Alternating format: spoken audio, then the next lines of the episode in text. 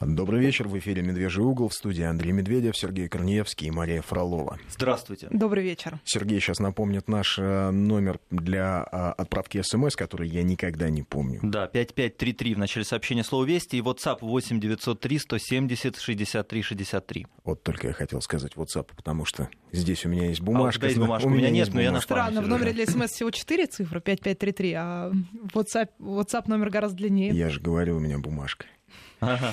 Нельзя так сдаваться сразу. Да. Сдавать ну что ж, сегодня мы а, поговорим о нескольких вещах, о нескольких важных а, событиях этой недели. Конечно, поговорим о международной э, вот ситуации. у меня есть карта Сирии, если про международную ситуацию, пожалуйста. Да, карта Сирии очень красивая и красочная, где, где какие группировки. Да, ну жаль, что мы на радио не можем показать. А э, на Земле все не так все равно. А, Поговорим о Сирии, о ситуации вокруг Сирии, поговорим, собственно, о России и продолжим немного разговор, который мы начали в понедельник, о, о том, что происходит с российскими мужчинами и вообще с мужеством, мужественностью в нашей стране и с какими-то нравственными вещами. А, Хочу просто сразу предупредить наших слушателей, что сегодня у нас «Медвежий угол» чуть э, будет не такой обширный, как обычно, потому что в 21.30 начинается на Вести ФМ трансляция футбольного матча из Кишинева сборной России с э, сборной э, Молдавии. Поэтому мы э, пообщаемся в эфире только час. Ну, а начнем, наверное, с событий вокруг Сирии, заявление жесткого турецкого лидера Эрдогана, который сказал, что если Россия как-то не изменит свою э, позицию и свои действия, то, видимо, придется Турции отказаться пересмотреть политику в отношении э, покупки российского газа и в отношении даже строительства АЭС, которое Россия строит в Турции. Вот. И э, после этого последовали какие-то э, панические ну, как у нас часто бывает, у нас же очень много политических аналитиков. Ну, знаешь, у нас есть один аналитик политический, вот он сказал, напугали ежа и так далее. А, Знаю, вот так, вот а, так знаю. можно сказать. А, даже предполагаю, кто это был. Ну вот. А, ну, я вот больше по Фейсбуку смотрю и по какой-то такой, скорее, либеральной прессе. Там, конечно, настроения были панические и упаднические. Ну, наконец-то достанется нашей родине, подумали. Наконец-то достанется, подумали наконец, либералы российские. наконец-то и турки от нас отвернулись. Ну, Ну, мы теряем Турцию, я видела такие комментарии. да, мы теряем Турцию. Это наш важнейший же партнер, да? Ну, важнейший, не важнейший, важный на самом деле для России, даже для Российской империи. Турция всегда была очень важным, э, кстати, партнером. Мы об этом э, мало знаем, потому что нас это не очень преподавали в школе. Ну, но... 300 лет войн было. Да, несмотря на империей. то, что мы воевали с Османской империей, Мгм. тем не менее.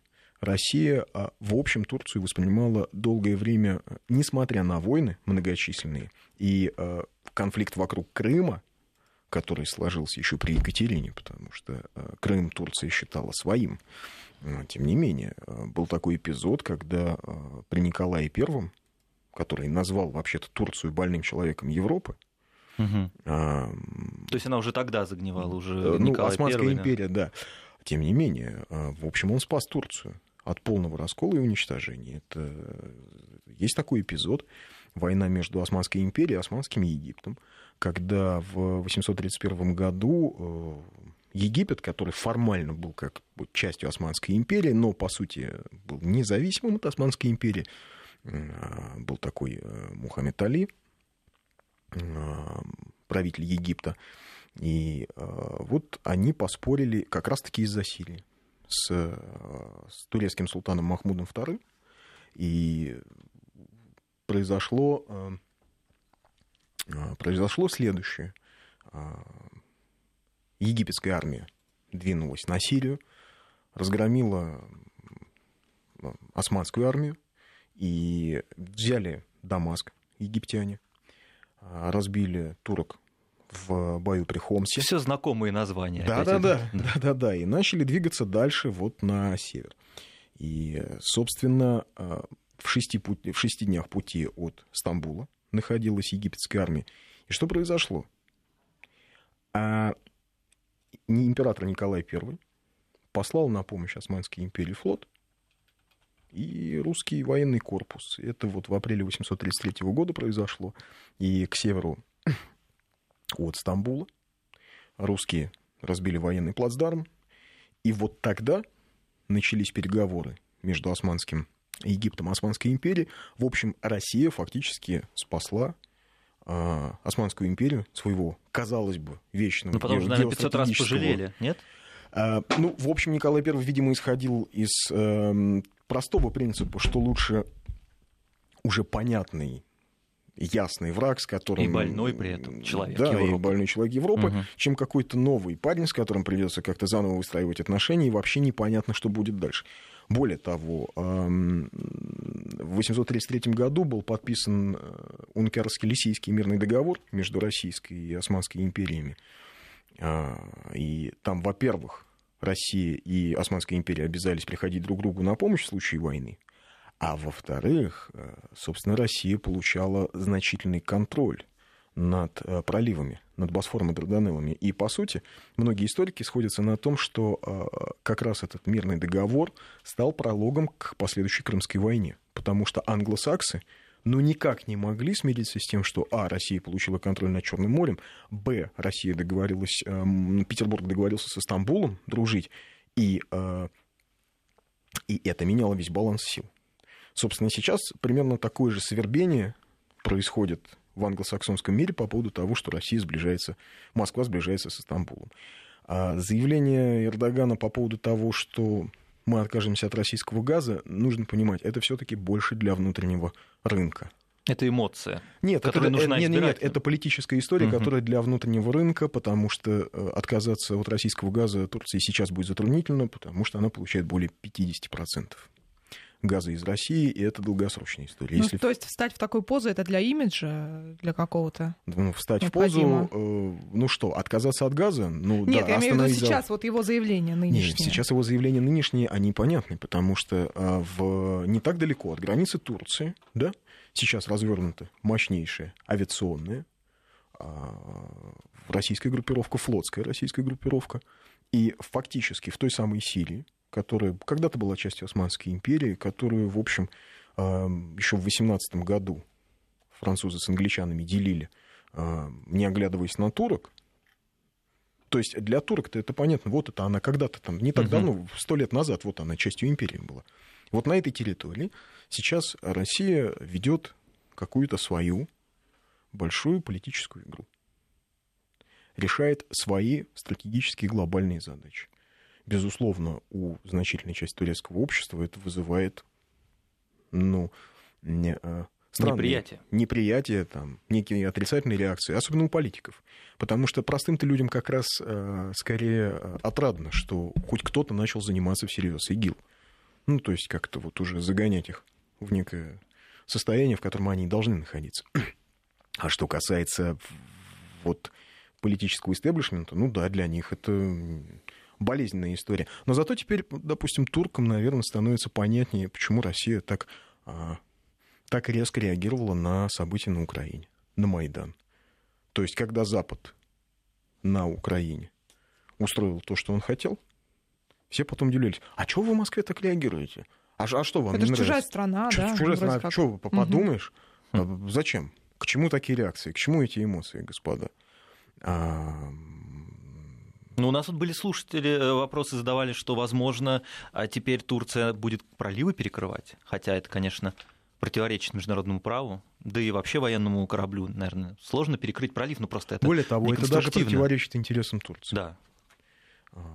Потому что каноническая наша Крымская война, в общем, решение о Крымской войне, о том, что совместный десант англо-французско-турецкий должен высадиться в Крыму, принимался, принималось не в Стамбуле, оно принималось в Лондоне.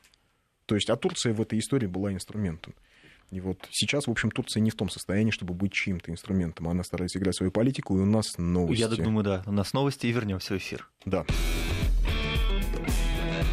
Медвежий угол с Андреем Медведевым. В Москве 2016. Новости. В студии Алексей Анисакаров. Здравствуйте. Возобновить поставки газа на Украину «Газпром» планирует в понедельник после получения предоплаты. Ее «Нафтогаз» пообещал перевести сегодня. Об этом рассказал журналистам председатель правления «Газпрома» Алексей Миллер. Авиакомпания Трансаэро уже два месяца не оплачивает ВТБ лизинг самолетов. Об этом рассказал председатель правления банка Андрей Костин в эфире телеканала «Россия-24».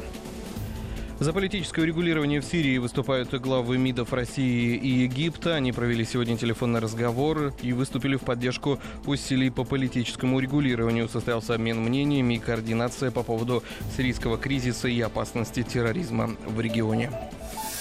В конце выпуска коротко о погоде. В эти минуты в российской столице около одного мороза. В некоторых районах идет снег. Медвежий угол с Андреем Медведевым. Еще раз добрый вечер. В эфире «Медвежий угол» в студии Андрей Медведев, Мария Фролова, Сергей Корнеевский. Продолжаем разговор о том, что происходит в Сирии и вокруг нее.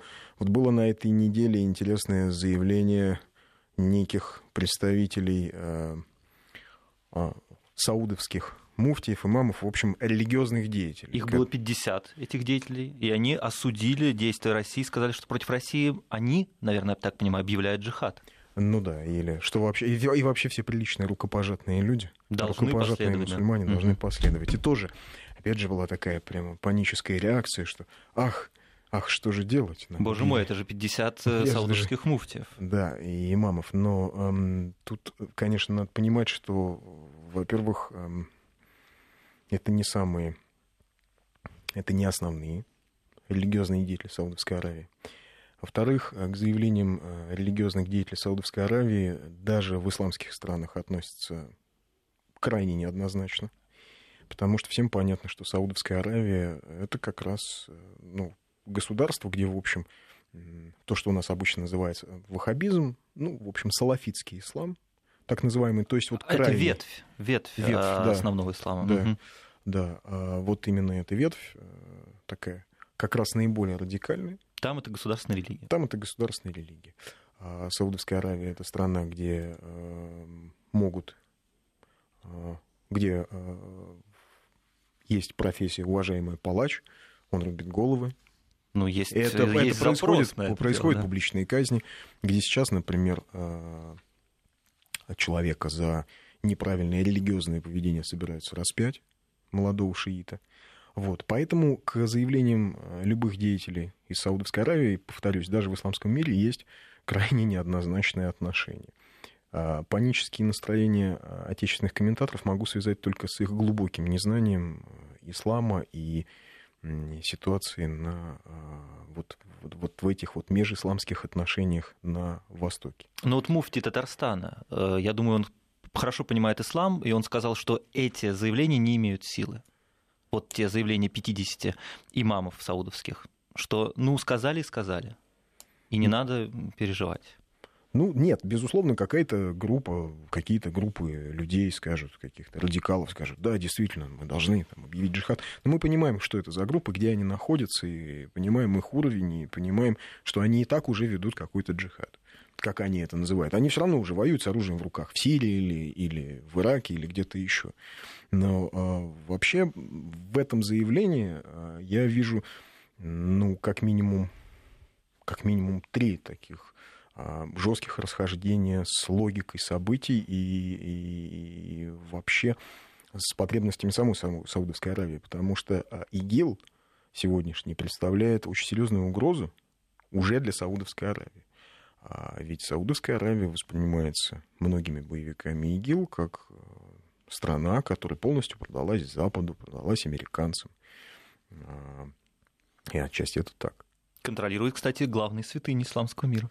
А, так вот, многие э, представители ИГИЛ считают, что эти люди не должны, что саудовская династия не должна контролировать главные святыни исламского мира, потому что они неправильно себя ведут. Телевидение у них есть, Макдональдс у них открыты, с американцами они дружат. Может быть, излишняя а... роскошь также? Излишняя роскошь. Там куча претензий. Причем исламские, ну, не исламские, игиловские, скажем так, в кавычках, теологи, да, то есть которые, ну, как-то они по-своему там в дикой этой форме они трактуют, трактуют Коран, конечно. да, вот а, они найдут десятки оснований, почему э, члены ИГИЛ должны воевать против Саудовской Аравии. И это серьезная угроза для саудитов, что война перекинется из Сирии или из Ирака к ним. Это не шутки, поэтому для Саудовской Аравии было бы скорее выгодно, чтобы, в общем, Россия или, или Иран или кто-то еще навел бы порядок в Сирии. Но потом Саудовская Аравия вообще неоднозначно, не, неоднородный политический истеблишмент, как в любой стране. Эм, очень много наследных принцев. Все властолюбивые, ну, по крайней мере, многие, да. А их несколько тысяч наследных принцев. Там идет жесткое противостояние кланов. Одни более склонны к э, сотрудничеству с американцами, а другие э, более склонны к сотрудничеству с Россией, с Китаем. И нет четкой линии, что вот нужно сегодня поступать так и никак иначе. Вот в этом противостоянии кланов, да, все-таки здравомыслие берет верх, люди понимают, да, что как-то им придется с, э, с ИГИЛом справляться. Или самим, или вместе с кем-то. Но вообще, с точки зрения, если уж так говорить, ну вот с э, саудовским религиозным лидером я не понимаю, что мне не понравилось. Казалось а, бы, да, все же нормально. Не, я просто не понимаю. Вот э, есть боевики, ИГИЛ, которые неоднократно говорили, что они встали на путь какого-то джихада, готовы на этом пути умереть. Собственно, российская авиация... Помогает. Вот, да, своими ударами, по-моему, выполняет мечты вот этих вот э, э, не очень здоровых людей. Помогает же. То есть, ну, тогда, нарушение тогда, логики. Тогда да. в чем претензия? А, и если они так, как они обещали, что мы здесь все как один умрем за наше великое исламское государство, чего побежали? Ну вот смотри, еще Зачем есть... бегут от, от ракетных ударов? Ну ладно, бегут. Саудовская Аравия собирается дальше поддерживать оружием сирийскую оппозицию. Не всю, но несколько групп она, тем не менее, им дает оружие. И это, ну это как раз мы-то бомбим, этих товарищей, террористов, а Саудовская Аравия продолжает им помогать. Ну вот это как раз а, а, свидетельство отсутствия некой общей внешнеполитической линии. А, ну вот если так человек себя вел, это, это шизофрения, если вот так человек себя ведет. Но это ведет себя государство так. И это называется отсутствие общей линии, да, Ну, это называется, во-первых, отсутствие общей линии внешнеполитической. Mm-hmm. Во-вторых, а, ну, смотрите, ну как, э, Саудовская Аравия годами вкладывала деньги в сирийскую оппозицию. Сегодня Россия начала свою игру. И что, Саудовская Аравия сразу начнет отказывать, скажет, не, ну ладно, хорошо, раз Россия наносит удары, все, все, мы про это забыли. Мы больше не дадим вам ни копейки. И... А между тем Нью-Йорк Таймс сообщает о том, что э, в Вашингтоне всерьез рассматривается вопрос о том, чтобы прекратить финансировать. Умеренную оппозицию? Умеренную оппозицию. Угу. А умеренная оппозиция, между тем, я не знаю, видели вы это обращение или нет, которое размещено в Ютубе. Умеренная оппозиция после первых авиаударов очень быстро выучила русский язык, и э, представители свободной сирийской армии э, записали обращение э, к российским властям на э, русском языке. Ну, возможно, это один из выпускников. Там много талантливых Да, но людей, тем не да? менее, один из выпускников советских вузов. Э, ведь ага. многие сирийцы учились в СССР и в России, но тем не менее. Очень показательно. Как, как быстро все меняется, как быстро свободная сирийская армия выучила сирийский, э, русский язык, как быстро изменился тон публикаций в западной прессе, скажем, два года назад. Э, этот тон публикаций выглядел так, что, ну да, Россия старается, да, когда-то она вот станет ну, наверное, такой же, как мы. Это было до Крыма еще. То есть, когда еще мы были в восьмерке, когда вот этими э, симулякрами Запад пытался как-то нас... Как морковку повесили да, да, да, а, а, обласкать, сказать, угу. о, ребят, вы в восьмерке, это же очень здорово. Китай не в восьмерке и никогда в ней не был, и вообще не стремится. Сильно это ему мешает? Китаю или, скажем, Индии? По-моему, нет. А нас пытались этим вот подманить. И тон публикаций в западной прессе был такой э, снисходительно... Ну, нас поощряли. Снисходительный да. такой, да, да, молодцы, да. конечно, вы стараетесь, но вам еще далеко достаточно было начать какие-то жесткие действия а, в Крыму ли, заявить ли жестко позицию по Донбассу, заявить ли жестко вообще позицию по Украине, а выступить ли жестко в Сирии. И как по мановению волшебной палочки тон поменялся.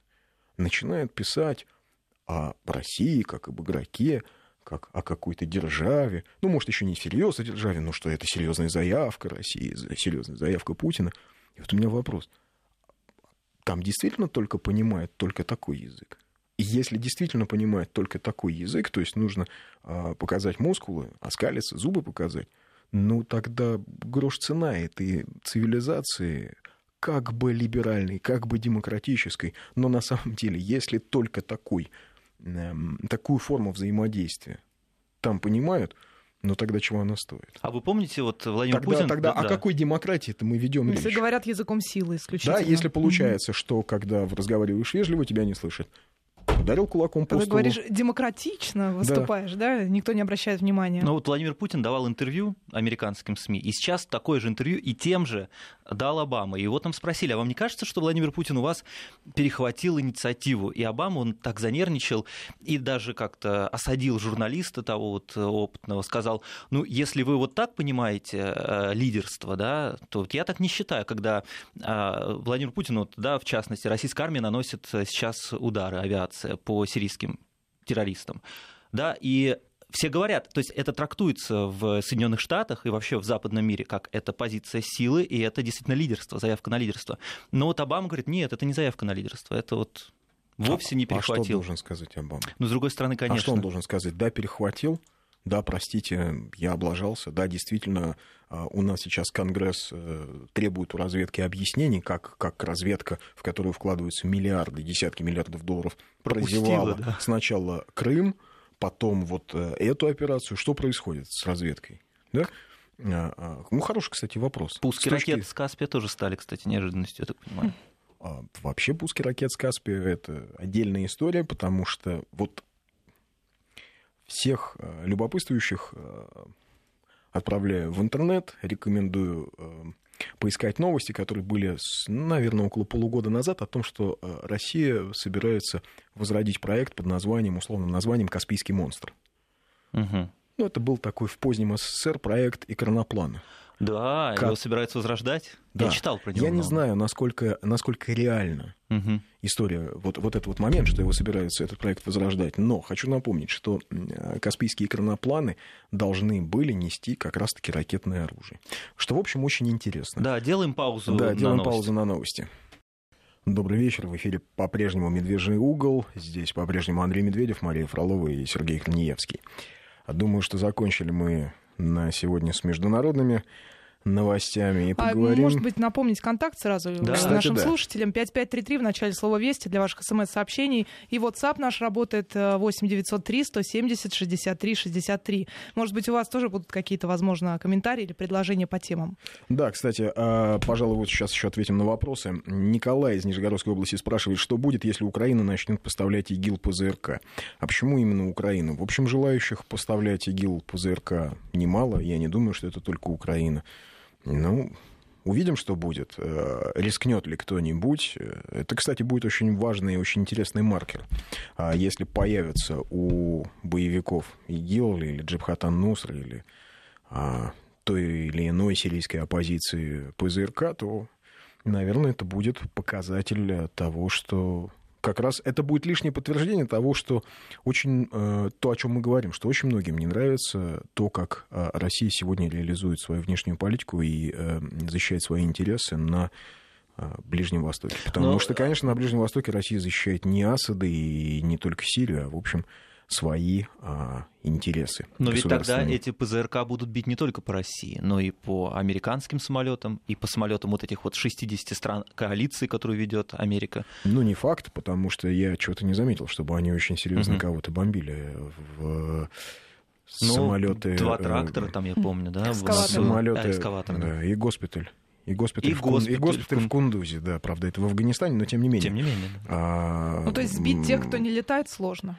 А авиаудары... Да нет, не то, что не летают. Они Ну, куда-то летают и что-то там делают. Но есть ощущение, что это, такой, а, а, что это такая большая афера. То есть огромный распил военного бюджета. Потому 600 что... миллионов распилили уже. Потому что Американцы, да. летают американцы, по кому-то наносят удары, по кому непонятно. Деньги идут, ИГИЛ продолжает э, убивать, резать головы, куда-то а двигаться тут не вперед. требуют от Тут. Россия вступила, значит, в эту историю, наносит э, ави- авиаудары вторую неделю, и что-то весь ИГИЛ куда-то побежал.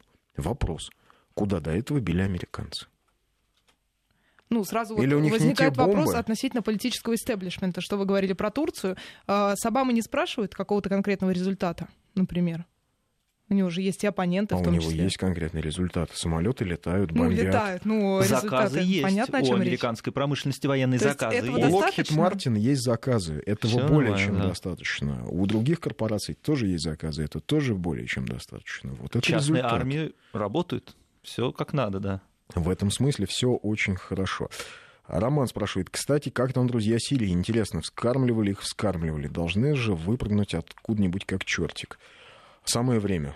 Должны. Ну вот посмотрим. Сейчас как раз в ближайшие 2-3 недели будет все определяться. А, Как я понимаю, западные коллеги и партнеры России находятся в неком состоянии, как это у боксеров называется, грогги, когда боксер пропустил удар, и Мгм. вот он пытается собраться на ринге и понять, что ему делать дальше. А, ну вот сейчас они будут э, думать, где нанести какие-то ответные э, действия. Будут ли это действия в Центральной Азии, например. Может быть, талибы завтра попытаются атаковать а, Таджикистан. Ну, чтобы силы УДКБ включились в это противостояние. Может быть, какая-то провокация будет на Украине. Может быть, как раз появятся друзья Сирии, которые а, заявят Друзья о том, Сирии, что да. они, вот как раз они, это единственное легитимное правительство Сирии, обоснуются они где-нибудь, не знаю, в том же Хомсе. М, То есть э, игиловцам скажут начальники из Вашингтонского обкома, ребят, давайте освободите Хомс, мы сейчас туда посадим друзей Легитимное Сирии». правительство. Легитимное правительство из Мгм. оппозиционеров. Сейчас они заявят. Ну, вот это вот а, а, схема, которую, скажем, большевики часто применяли. Создавали второе правительство и начинали его поддерживать. А у легитимность, как бы, да еще и деньги, если поддержка идет, это Да, много. Вполне да, возможно. То есть сейчас будем смотреть, какие, э, какие будут э, шаги. Э, Не исключено, что и друзей Сирии тоже, тоже в, эту, в этот процесс каким-то образом включат. Ну, зря, что ли, в них деньги вкладывали все-таки. Деньги потрачены, они, им придется как-то как оправдывать свое существование. Ну а сейчас мы а, перейдем, наверное, к другой теме. И перейдем мы к теме, а, которую мы затрагивали в прошлый в этот понедельник, а именно а, вопиющий случай в Московском автодорожном институте, когда на студенческой вечеринке, посвященной вот как- чему она была? Посвящение в студента. Да, Посвящение, некое да. посвящение в студента было это в ночном Там клубе. были первокурсники. Трое, да, трое студентов изнасиловали э, девушку. Она, я так понимаю, была одноклассницей одного из них. Причем, да, она не являлась даже студенткой МАДИ, она просто была приглашена на эту вечеринку. Да, вот э, наконец-таки э, руководство МАДИ приняло, видимо, сложное и очень, э, очень ответственное для себя решение. Э, Студентов этих отчислили на этой неделе.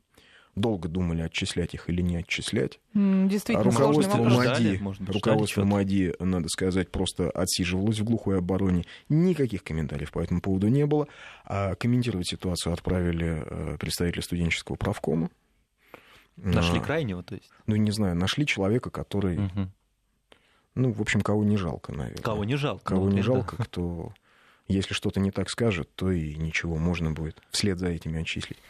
В общем, их отчислили. А, но ситуация, как мы говорили, а, скорее это не про образование, это вообще про мужчин и про уровень сознания. Потому что, конечно, очень интересная реакция. Студентов, другие студенты осуждают, знаете, за что? Не за то, что они девушку изнасиловали, а за то, что они видео Выложили в интернет. выложили в интернет. А То ты есть- знаешь, да, почему это сделали? А на следующий день после изнасилования потребовали от Ирины, этой девушки, фото, которое они сделали, как пока ее насиловали, или фото эротического содержания, чтобы она там попозировала им. Она отказала, и за это выложили видео в сеть. То есть Так вот, шантаж еще осуждают плюс, их да. за это. Понимаете, за то, что Ну, кстати, они... не все. за то, Очень что- много комментариев, кстати, в интернете, что «О, МАДИ — это лучший вуз страны, теперь я мечтаю в нем учиться, спасибо за такой пиар». Вот люди пишут, я не знаю, серьезно они или это Да, стёб. издеваются, наверное. Ну, вот эти вот э, пользователи соцсетей там активно очень писали Но, на тему а- того, что МАДИ пропиарился на всю страну, и теперь все, все пацаны настоящие там типа мечтают в нем учиться. А, Кстати, тоже показатель. Тоже показатель а, уровня сознания.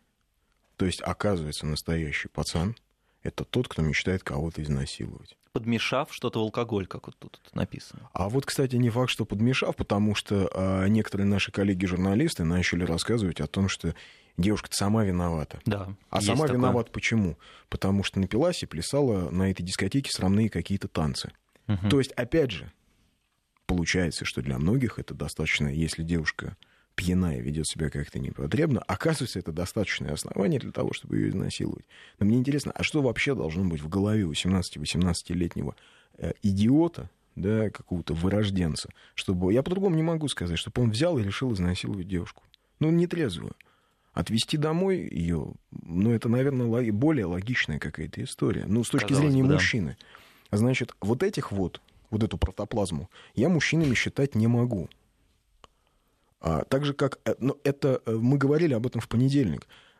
Это показатель, общий показатель деградации. Э, То, что, оказывается, можно насиловать. Оказывается, нормально, когда находят оправдание для насильника. Оказывается, нормально по этому поводу посмеяться, позубоскалить. Оказывается, теперь нормально, в том числе, материться при женщинах, при детях. А Для мужчин нормально там, отрастить себе огромный живот и гордиться этим. Не- Нет, я не говорю говорят, про, я не говорю про людей, у которых это болезненная история. Я говорю про тех, Мгм. кто просто довел себя до такого скотского состояния. Тут э, можно говорить, это здоровье, это мое личное дело, а, но это опять же показатель ответственности, потому что если человек, а, если у него лишний вес, а, умышленно, как он себя довел до этого, вот он нездоров, значит, он не может в полной мере нести ответственность за семью, за детей. Он подает совершенно определенный пример своим детям, неважно, дочери, сыну. То есть это он подает ребенку своему некий образ, некий формат взаимоотношения с миром. То есть ребенок будет это калькировать. Ну, есть же выражение «воспитывайте себя», тогда не придется воспитывать своих детей. Да, на собственном примере. Потому Ну, что дети действительно меня- копируют. Для меня это, конечно, полная загадка, как так произошло, что мужчины раз и выродились. 5533 Вести. В начале сообщений 8 903 170 63 63. Это WhatsApp был. Да. Учитель долго был в загоне, пишет нам слушатель. Ну, кстати, да, я думаю, что не только учитель. Мгм. Не только учитель, а читать, ведь реально меньше стали читать. За Ну, последние некогда. лет... А когда э, Инстаграм посмотреть, если За последние читать? лет 20, э, 10, Мгм. 20, да, начали читать гораздо меньше. И то что, то, что начали читать, не дает ответов на глобальные вопросы, не дает ответов на нравственные вопросы. Э, Вальтер Скотт какая-нибудь, там, какой-нибудь Айвенга Вальтера Скотта, она объясняет, вот это, это литература, которая объясняет, как мужчина себя должен вести с женщинами, с другими мужчинами, с подонками. А, На эти же вопросы отвечает э, Достоевский. Гайдар отвечает на вопрос, что такое хорошо и что такое плохо. Что за бочку печенья, за ящик печенья и бочку варенья родину продавать плохо. А хорошо, вот как мальчишки-бальчиш. Мы можем высмеивать сколько угодно Гайдара. Но а, мальчишки-бальчиш миллионам наших соотечественников заложил нравственную матрицу. И те, кто читал «Мальчишаки-бальчиша», потом записывались в добровольцы и ехали на Донбасс защищать русских людей. Паузу сделаем на новости. 5533 в начале слова «Вести» для ваших смс-сообщений. 8 903 170 63 63. Еще раз добрый вечер. Продолжаем разговор. Здесь Андрей Медведев, Сергей Корнеевский, Мария Фролова. А по поводу литературы, что стали меньше читать и нет теперь нравственной матрицы.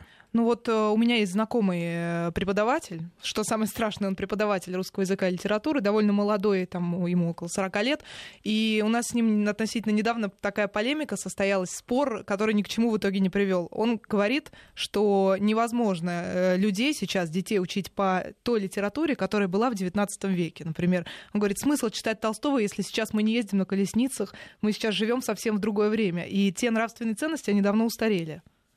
Вот, это слова учителя литера- литературы, который работает в школе. Ну вот, э, Например. тут, наверное, личное отношение мое, но по поводу Толстого я, может быть, где-то и согласился бы, а вот по поводу Ну, это как пример Достоевского... Толстой. по поводу Но он имел в виду Достоевского. вообще весь пласт литературы, что он уже сейчас устарел, и по нему А что не строить, устарело строить тогда? А свое почему тогда поведение строить? невозможно. По каким? По Может быть, каким? по Донцовой. Нет, он называл Улицкую, он называл там конкретные фамилии, но это уже не будем углубляться. Вот, Ну, кстати, общем- пишут, каждый день езжу с ребенком в метро, единицы мужчин уступают место.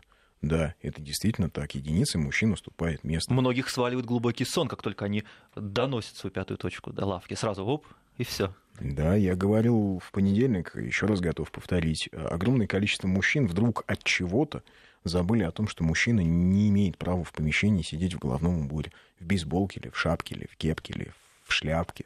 А на метро это тоже распространяется? А, ну, в общем, Ну, помещение? ну, в, в моем детстве было так. А сейчас не знаю, сейчас какие-то другие принципы. Они пришли из черных гетто, так, так негритянские гопники в Америке себя ведут.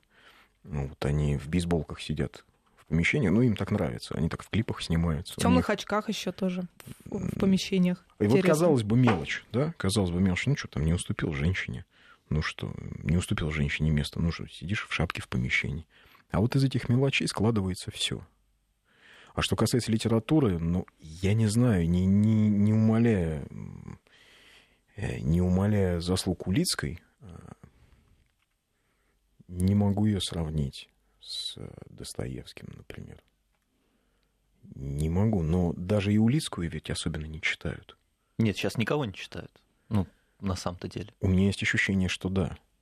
И, наверное, это старомодно, что литература дает ответы на вопросы, но литература в любом случае вызывает эмоции, и она вызывает подлинные эмоции. А а, Голливуд, как, а, как сублимат искусства, такой, как это говорил Кустурица, всемирный Макдональдс. Ну, это упрощение, конечно. Это Всемирный очень Макдональдс, простая э, вещь. Он не, не вызывает эмоций, он не дает объяснения. Жвачка для глаз, многие называют. Для мозга. Голливуда. Ну да, ну просто. Пришел, посмотрел, забыл. А литература, да, она оставляет отпечаток э, порой даже на, на несколько дней неизгладимый. Ты не можешь, ты проживаешь снова и снова все, что ты испытал, прочитав ту или иную книгу. В любом случае, литература, она ставит и заставляет тебя проживать все ситуации, такие, которые в жизни ты еще не прожил, например, будучи 16-летним подростком, но уже всевозможные ситуации ты с литературой уже прожил и знаешь, как правильно поступать, например. Матрица, ну, на таком, на, матрица, на да. банальном таком уровне. Мгм. Даже можно это объяснить. А, из Санкт-Петербурга СМС. Категорически не согласен, что это проблема нового поколения. Это проблема родителей, которые показали именно такую модель поведения.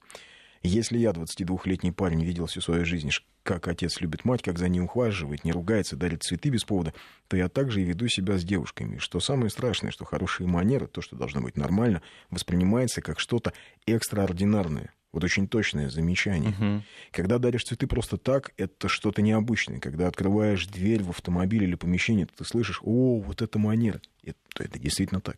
Вот это должно быть нормально. И это норма, а не выродки, которых обсуждают из-за того, что они повели себя не как мужчины, и даже не по-пацански. Да, но, к сожалению, все верно, абсолютно согласен со слушателем, но, к сожалению, мы их вынуждены обсуждать, потому что а, ситуация случилась, и реакции Реакция, на да. нее, мы даже, в общем, не столько их обсуждаем, сколько реакцию на вот эту ситуацию. Как реагировали соцсети, как реагировали как реагировали э, Ну, наши коллеги однокурсники, некоторые, да, многие, ну, журналисты. ну да, наши коллеги. И я вот, э, видимо, наш слушатель вырос а, в семье, да, где вот какая-то где те самые нормы соблюдались. Правильной детской это называется. А, вот этим а, насильникам лет по 17, наверное, да, там, я не помню, 17-18. Ну, если это первый курс, да. А теоретически они, они не намного младше нашего слушателя, но получается, они в других семьях выросли. А вообще, насколько все идет из семьи? Да, это все идет из семьи, на самом деле. Да, вот своим примером, как у нас тут говорят, и нам пишут, что воспитывайте своим примером, и все. Самое главное, разруха же не в сортирах, она в головах. А вот в чьих головах? Наверное, начинается в головах родителей. Не было времени помочь. Это сколько? 20 там, лет да, назад. Это же уже был 95-й год, в принципе, да? То есть э, развал... э, 97-й. 97-й, 95-й. То есть развал уже произошел, и страна начала потихонечку восстанавливаться, но времени на воспитание у многих все-таки не было. Это же главное оправдание. Что Мы значит, зарабатывали нет, что деньги, значит да. времени нет на воспитание? Как это? Я не знаю, я так понимаю, что ты все время работаешь сам и не видишь своих детей. Ну, ты можешь себе представить, такое бывает. Просто вот отец э, целыми днями Или уходит мать. утром, Одна или мать. мать воспитывает Да. двоих детей и работает допоздна до ночи на работе. Да, возвращается ночью, дети уже спят. Она уходит утром, допустим, дети встают вместе с ней, ну и все, и они не видятся. Воспитание происходит во дворе, получается. А во дворе какое воспитание может быть?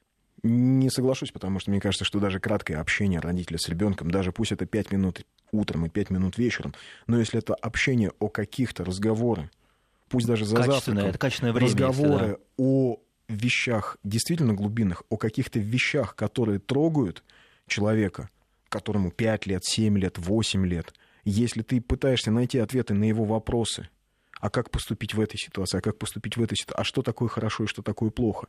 Если это не разговоры о том, получил двойку, не получил, молодец, не молодец, все, я побежал, пока. Пять Да. минут внятных, качественных разговоров а, ценнее двух часов, проведенных вместе в торговом центре. Или в кинотеатре. 10 минут разговоров о хорошей литературе и обсуждении этой хорошей литературы. Опять мы к ней возвращаемся, да. Я думаю, что... Я не знаю, что еще воспитывает. Но не Голливуд в любом случае. Не может Голливуд давать модели поведения. Хотя нет, вот он дает модель поведения. Вот мы ее получили. Ну, примерно, А да. Вот это все американский пирог, а, прочие голливудские фильмы. Вот это вся студенческая жизнь, а, пати, вечеринки. а. Что посвящение в студента обязательно должно быть вот таким. Да. Почему-то в головах у Слушайте, ну молодежи вот мы, мы ругаем Голливуд, но надо отдать должное. Они очень хорошо чувствуют свою аудиторию. Там хорошие маркетологи работают. Вот они придумали а, целые модели поведения, и у них целые каналы работают, да, э, конвейеры работают, которые отбирают ролевые модели и создают их, навязывают детям с самого раннего возраста. Дети смотрят определенные каналы, которые показывают определенные модели поведения. Там уже внешность какая должна быть им закладывают, какое поведение, как себя ведет там крутой парень, как себя ведет там Ботан, как еще кто-то. Это же все они это учат. И уже нету отклонений. Более Очень того, рекламные ролики, мир. Да, рекламные да, ролики закладывают да. те же самые модели поведения. Кстати, вот хороший вопрос. А о воспитании этой девушки вы не задумались? Вот это как раз э, очень много было подобных А вот комментариев с этого на дни. самом деле, мне кажется, начинается а, первый шаг к оправданию вот этих вот товарищей неразумных. Потому что, э, да, наверное, да, безусловно, у этой девушки есть какие-то пробелы в воспитании. Но проблемы в ее воспитании являются ли оправданием, оправданием насилия? Являются ли оправданием насилия э, то, что она напилась? Еще раз повторюсь, вот а, мужчина, который воспитан иначе, чем вот эти вот, он бы воспользовался ситуацией или просто взял бы ее за руку и сказал, слушай, ты давай-ка уймись, и отвел бы ее домой. Вот две модели. Безотносительно, права она, не права. А, Плясала она пьяная, не плясала она пьяная, пыталась она раздеваться, не пыталась. Да хоть пусть голая ходит, это не дает права все равно. Кстати, нам как раз слушатель в понедельник, э, когда мы эту тему начали обсуждать, писал э, свой, свою историю. Помните, рассказывал, что он, э, как он девушку увез на такси домой, И его и его друзья осудили, да. резко осудили. Да. Что, мол, как? Хорошо, что еще не набили ему там. Это эволюция, и нужно следовать за ней, пишут. Нельзя оставляться только в литературе 19 века. Например, люди не хотят читать, а хотят смотреть видео на YouTube. Все нужно адаптировать на современный лад. О, куча пересказов на Ютьюбе э, произведений классики. Ну, таким простым, понятным, пацанским, что ли, языком. Да, И- это помните, у Пелевина был такой персонаж, который э, э, бандит Вовчик Малой по прозвищу Ницшеанец, который подсел на Ницше и попросил какого-то пожилого профессора, э, дело происходит в 90-е, чтобы тот для всей братвы, значит, э, Разъяснил. Ницше перевел на нормальный Мгм. пацанский язык. Э, Я не знаю, как, как все можно э, адаптировать на современный лад. Ну, наверное, возможно, не хотят читать. Но а, э, человек вообще не склонен выходить из зоны комфорта. Человек склонен выбирать наиболее комфортную линию поведения. Э, Не читать, а смотреть. Не напрягаться, а получать все просто так. Ну, при просмотре это думать-то не надо. Но, но это же не... Но это тупик. А представляете, что остается от идей классиков, когда их пересказывает 17-летний видеоблогер, например, для своих коллег? Что вот остается от э, той начинкой. Зато которую, мы да. можем порадоваться за 17-летнего блогера, он прочитал. Ну, э, прочитал, может быть, он пересказывает краткое содержание просто Может более. быть, ему тоже Да. кто-то пересказал. Вот именно. Вопрос, у этой девушки такое. отец есть, он что-то сделал. Отец есть, э, я не знаю, что он сделал, не готов ответить, но... а, Ну, можно понять, э, в принципе, можно понять любое его действие, да, тут. а, Ну, девочка, кстати, после этого, она пыталась э, броситься под поезд метро, когда выложили видео и разослали по вс- всем ее контактам Кстати, о Ютубе. Его выложили на Ютуб. Да. Это видео. Кстати, ну Это его, к я думаю, вопросу, сразу а все закрыли, не да. люди не хотят читать, а хотят смотреть видео на Ютуб. Посмотрели все Его однокурсники, одноклассники. И, в общем, у девочки, конечно, страшный стресс после этого. Мгм. Ладно, Достоевский, хотя бы Гайдара читали бы школьники. Кассиль, Гайдар в школах не знают теперь. Извините, у нас Да, новости. срочно Мы нужно должны закрываться. закрывать. Пока, но мы вернемся минут через 10.